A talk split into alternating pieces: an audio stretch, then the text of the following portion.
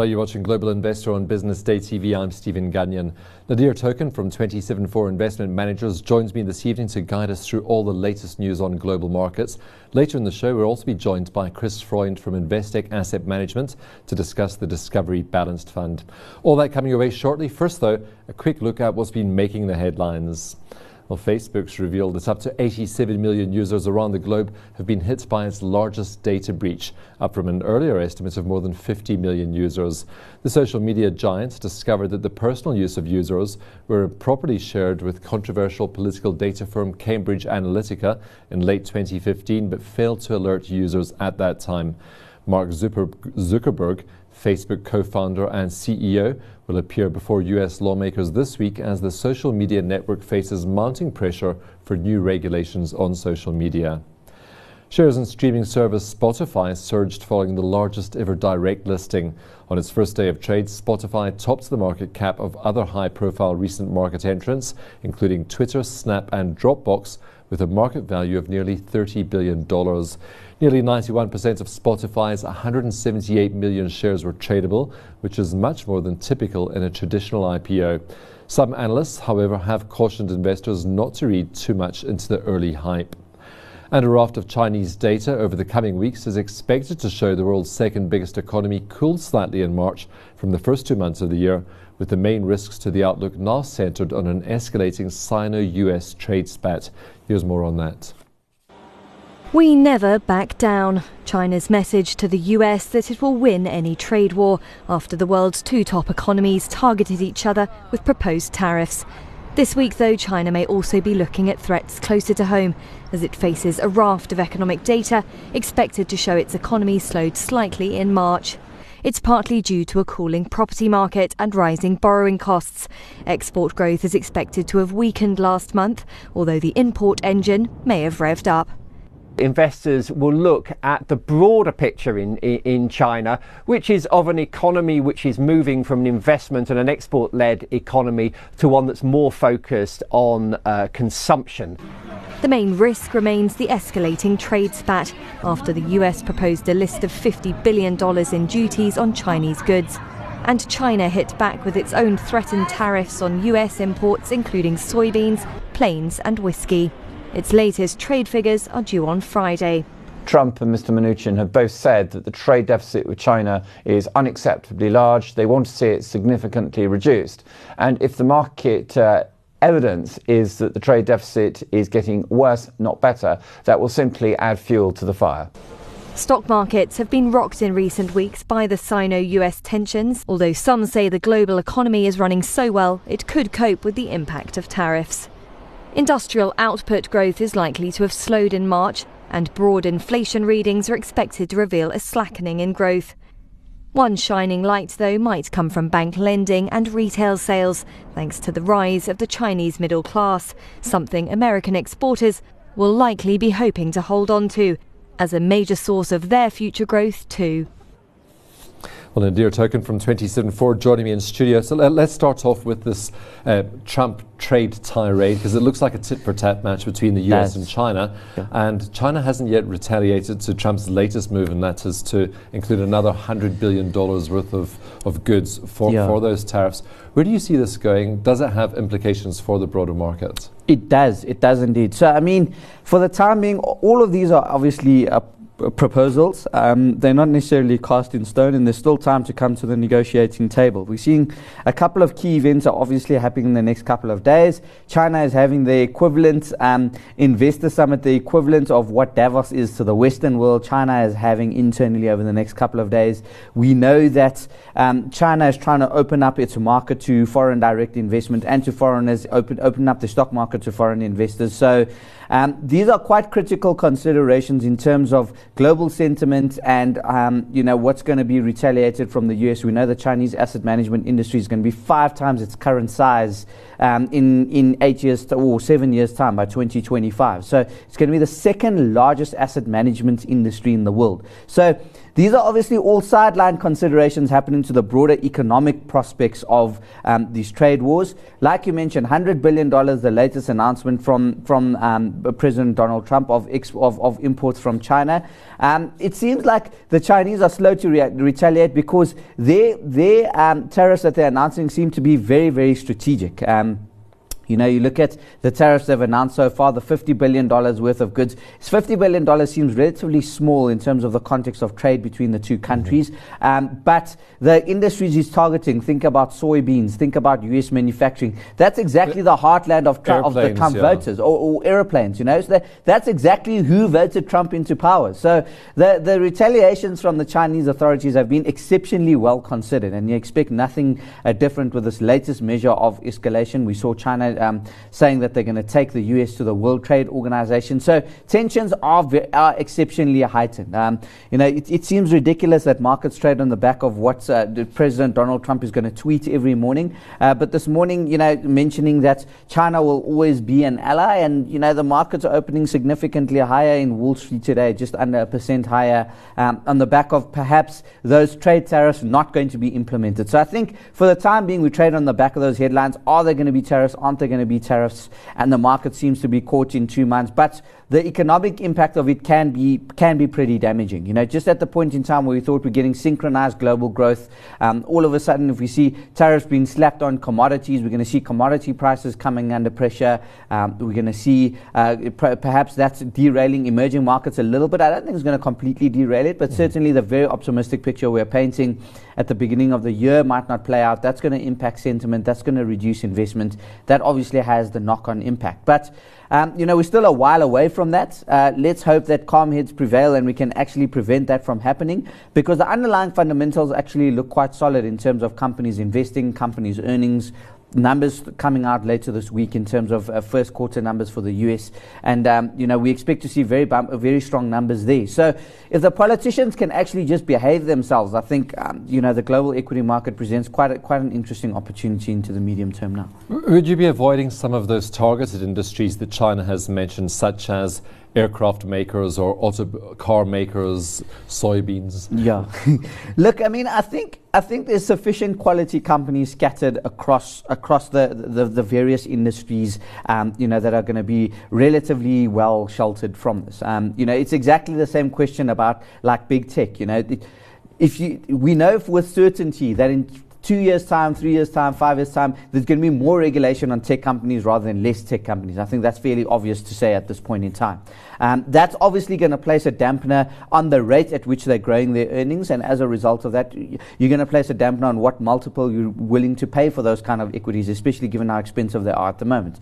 The same argument applies to these industries which are going to be the most impacted um, in terms of US manufacturing, in terms of uh, US agriculture. The same argument exists, you know. At the bottom line is that this may be noise and will pass over, but normally there has to be some deal reached, you know. There can't be, after all, all, all, the, all the noise that there has been, um, you know, Trump, uh, Don, uh, President Donald Trump's going to have to walk away from these trade negotiations with something. That $350 billion trade deficit that he's running with China is going to have to be reduced slightly, um, not the full extent of what's being priced in now, but reduced slightly. And China is going to have to retaliate with something. So that is going to place a dampener on some of these companies' um, equities mm-hmm. going forward. You know, in terms of the agricultural sector, um, you know, those are what's being targeted now. But let's not forget, um, Apple's largest market outside of the US is actually China. So you know, things can get things can get extremely complicated. Um, you know, if these negotiations go badly. So we watch with bated breath. Uh, but I think you know common sense will ultimately prevail, and there will be some buying opportunities that are presented. But it's going to be a bumpy ride until this noise works its way out the system. Okay, I mean, you mentioned tech companies, and one that's been in the headlines is Facebook. We had it in the news headlines. 87 million users now, not just 50 million. Yeah. And do you see some long-term fallout for Facebook over this data breach?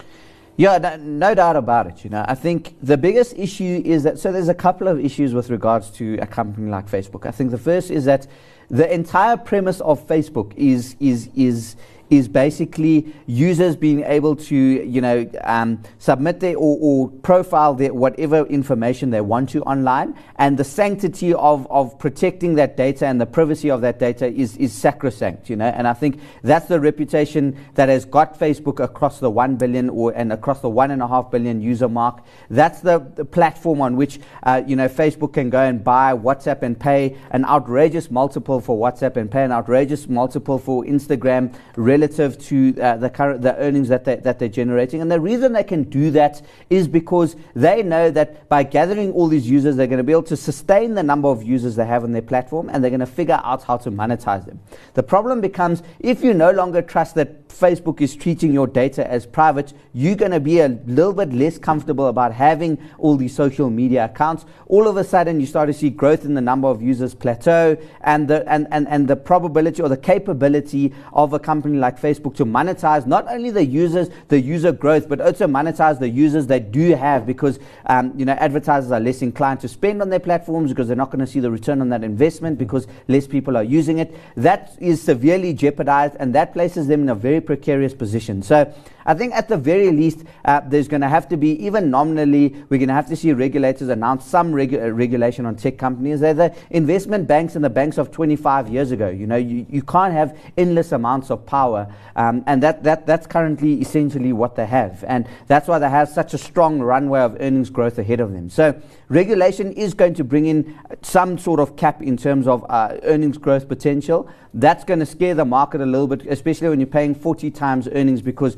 you're paying 40 times earnings because you're confident that they can grow into that number quite aggressively. But if you're no longer confident about that growth, all of a sudden 40 times earnings looks very shaky and the stock starts to derate a little bit. And that's exactly why we're seeing tech probably tech leading the losses um, in, in this global sell-off in the first quarter, very likely into the second quarter, even though um, you know, yes, tech companies have been some controversy in terms of stealing IP, China stealing US IP, and there's been that, but it hasn't really been at the heartland of the sanction debate, you know, yet no. they've led the losses. And the reason for that is that when you couple high multiples with the prospects of potentially reduced earnings growth, it, it could lead to some potential problems. And yes, a warm welcome given to Spotify when it listed last week on the, on, on, on the US markets. Um, yeah valued at close to $30 billion on yeah. listing day. Yeah, no, it's so in terms of gains on listing day, I was actually reading quite an interesting stat. I think the gains on listing day, Spotify features in the top five or six listings ever in history. So,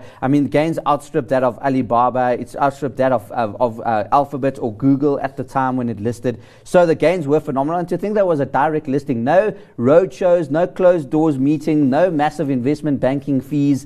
Um, you know, I think it was a ma- it, it, it, was a massive slap in the face of all investment banks, certainly. Uh, but in terms of I think there's a lot of there's a lot of pressure on Spotify to deliver earnings growth. They, they, they've, been, they've been touted as the savior of the music industry. Uh, people don't no longer buy CDs. You know, they listen to music on the cloud, and uh, Spotify is the largest competitor to Apple Music in that space. So, um, you know, gathering more and more artists onto their platform, that enables more and more user growth, that enables revenue growth as people switch to uh, more online streaming of music and online consumption of music and air consumption of music rather than the old school CDs and storage on, on, on a physical device. So I think there's a lot of optimism priced in there, yet to see whether delivery is going to happen. We've seen IPOs pop traditionally um, quite aggressively uh, with all the optimism that comes. Whether that fizzles out over time, look, I think there's a more solid business case to be made for um, a Spotify than there is for to a Snap, for example, because after I figure out I can put dog ears on my picture, I'm not willing to pay for it 10 minutes later. But,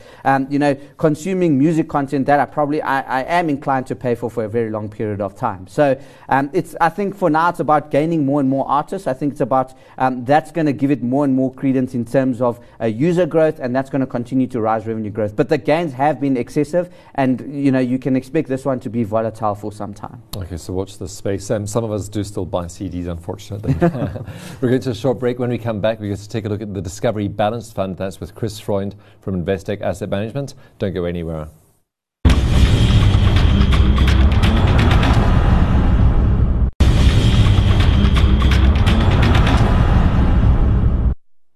Welcome back. You're watching Global Investor. Still with me in studio is Nadir Thokan from 27four. Joining us on the line, Chris Freund from Investec Asset Management. We're discussing the Discovery Balance Fund, which he manages. Chris, thanks very much for chatting to us this evening. So, if you invest in the Discovery Balanced Fund, what are you getting there? Um, I'm sorry, Stephen, I didn't quite hear that question. Do you mind repeating it? If you invest in the Discovery Balanced Fund, what are you investing in? You are investing in a multi-asset fund, um, by definition, with equities, bonds, cash, properties, commodities, etc. You're investing in a fund um, as a result is fairly diversified and will give you less volatile returns that are hopefully ahead of inflation, comfortably ahead of inflation over sort of three to five years. That's really what you're looking for. Mm. Uh, of course, and the trade-off, of course, for those less volatile funds is probably you, are not going to uh, outperform an equity-only fund, are you? No. Truth be told, over time, equity-only funds should outperform all balanced funds because the sort of what they say, the equity risk premium – the return you can get from equity should be greater than a sort of combined blend of, of assets like I've just described. But on the other hand, you have to be prepared for the heart failure that sometimes comes with being invested in equity-only funds. And, and, still, you, I mean, you have done pretty well. You've delivered close to 11% over the past year, and, and you've comfortably beaten your benchmark um, over the longer term as well as the, as, as the short term. Uh, your benchmark, though, is just a, is a peer group average, isn't it? Correct. Um, Stephen, this is a competitive game. Um, we don't claim to be geniuses, um, but we've done okay over the last sort of short term and I guess long term relative to the peers. Um, I think we've sort of more than held our own. Um, uh, and looking at the, the, offshore components, since we are the, the global investor show, um, you have close to 20% in foreign equities. Now, your top holdings are all local stocks. Take us through some of your top global holdings, Chris. Well, we, we tend to look at our offshore portfolio. We don't buy individual stocks on the offshore side. We we buy we buy funds, we buy regions, we buy themes, um, and we will use the most efficient way that we can get that exposure. So, for example, um, we currently like the Japanese equity market, which is fairly contrarian, and we bought the cheapest way we could access that market was um, by sort of a, an index TOPIX index position. On the other hand, we also like uh, the European equity market, and there, in fact, we bought um, an Investec European fund, which is one of the top performing uh, European equity funds. So there, we're getting what we would say the sort of exposure to Europe, and uh, as well as a lot of stock picking exposure. So, and then we'll put a currency overlay, for example, on the offshore portion. So we've had a underweight US dollar position for, for, for, for, for quite a while now, which has added quite a lot of value because US dollar hasn't done particularly well over the last 12 to 18 months, and we've had rather exposure in, in, in, a, in a broad selection of, of other offshore currencies. So that's, that's in a nutshell how we manage the offshore portion of the fund. Mm. What, what do you make of that strategy, and Nadir, a good way to play it? Yeah, I think it's, uh, it's it, it is it is a good way to play it because you stick to what you're good at, which is the local market and what you know inside out, and can pick stocks on a bottom-up basis. And uh, in terms of the, the, the offshore allocation, um, you rather play themes rather than doing stock picking. Um, you know, where there's a universe of something like 50,000 securities globally, it's going to be very difficult to model up from a bottom-up perspective what are the most attractive opportunities there. But there's obviously some themes that play th- through the market at, at, at, at various points in time. Chris maybe just one question from my side in terms of um, you know, the offshore allocation at the moment. Obviously, when the rand strengthens quite a lot, like it has over the course of the last four months, that can be quite detrimental to the contribution to performance from the offshore equity markets, and uh, probably a source of great frustration through 2017, where offshore equity markets did phenomenally well, but the rand strengthened sort of uh, 10 or 11 percent towards the back end of the year. So, how are you guys thinking of of the offshore markets, and you know, what are your guys' thoughts? In terms of how you want to be exposed there uh, relative to, say, history and relative to what your average allocation has been? Yeah, thanks. Those, those are good questions and, and good observations. That rand strength per se is actually often bad for domestic investors' returns uh, because of the offshore portion. But but that's in a sense, water under the bridge. How are we positioned now going forward?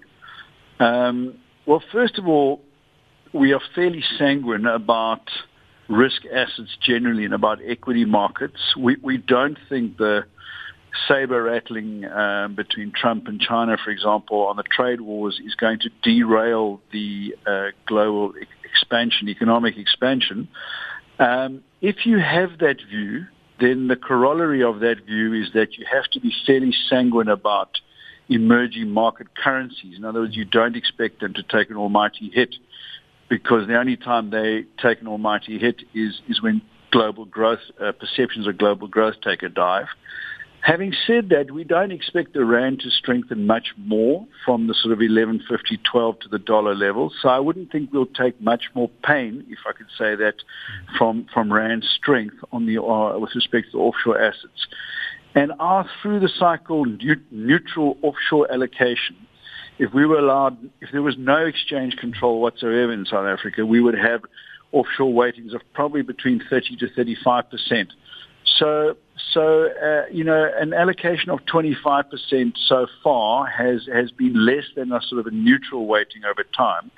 And I guess as as our perceptions of the of the cycle come to an end, we will take that weighting up to the new maximum of, of 30%.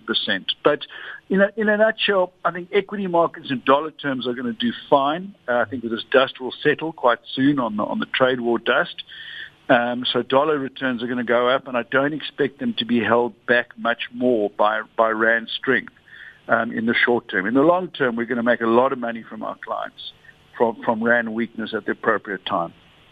Um, so, Chris, I think you may have answered our next question because we were trying to read all the, the small prints on the on the fund fact sheet. Um, you are a Regulation 28 compliance fund then? Yes, yes, correct. We are, absolutely. We've got a lot of pension funds that invest, small, smaller pension funds that invest in the Discovery Balanced Fund. So, yeah, um, we are. Okay, and you said you are going to increase your allocation offshore following the, the, the changes made in the recent budget. Uh, I mean, you mentioned Japan uh, and Europe as, as two of the, the geographies you're looking at. Where else would you be growing your offshore exposure? Well, um, we don't have too many other big positions involved. We've got a, we've got a very underweight, if I could say that, position in, in, in, in American equities. we we think the valuations of those shares have have run a hell of a lot harder than some of the other geographies. Um, so, you know, that's really, those are our big uh, regional positions. Um, on the currency side, we've, we've got some uh, of the sort of non-commodity, or sorry, some of the uh, developed market uh, currency overlays. We've got, uh, you know, positions in, in the Aussie dollar, uh, Canadian dollar as well. Um, so those are, I mean, really, we don't tend to change our offshore positions very quickly, Stephen. Um, we, we, we, we, we hooked into the Investec global uh, asset management platform, which helps us a lot, quite frankly, um, operating from Cape Town. And, and we hook into their ideas, and, and those, are, those are some of the bigger ideas we've got on this position. Uh, and I suppose, Chris, um, although you've only got 20% in foreign equity directly, I, I, suppose investors should also be cognizant of the fact that within your top holdings, there is actually a lot of offshore exposure there, um, such as Naspers, um, the likes of Richemont, Mondi, um, also Anglo American.